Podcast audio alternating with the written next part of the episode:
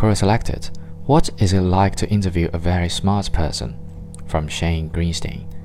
Seen many smart people over the years, and I usually define that as someone whose synapses seem to be firing much more frequently than everybody else's. A few things about a smart person usually stands out. A very smart person expresses their ideas with remarkable clarity, and it appears to be effortless. A very smart person can go from 10,000 feet to the ground and back. They can focus on a detail at one moment and place it in an appropriate broad category in another, and then go back to detail or a bigger idea or wherever the conversation takes them. A smart person speaks in grammatically correct sentences.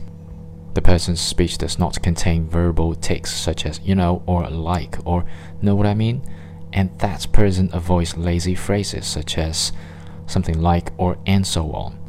When confronted with a new situation, they ask questions that efficiently get to the heart of the unaddressed issues.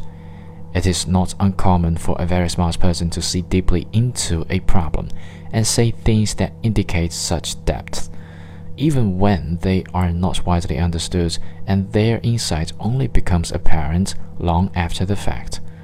Smart people are a constant source of surprises in their ideas, in their wordplay, in their questions, or in some other way.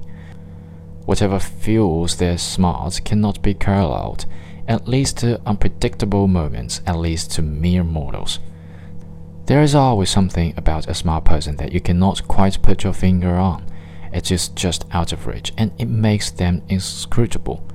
Finally, this needs to be said smart has little to do with self awareness or character.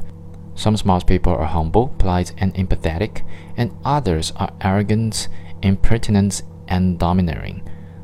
Some feel no need to show off, while others are so infantile they make sure everyone in the rooms knows how smart they are. Smart is about fast the brain works, not about the wisdom of the effort to which those brain thoughts are put to use.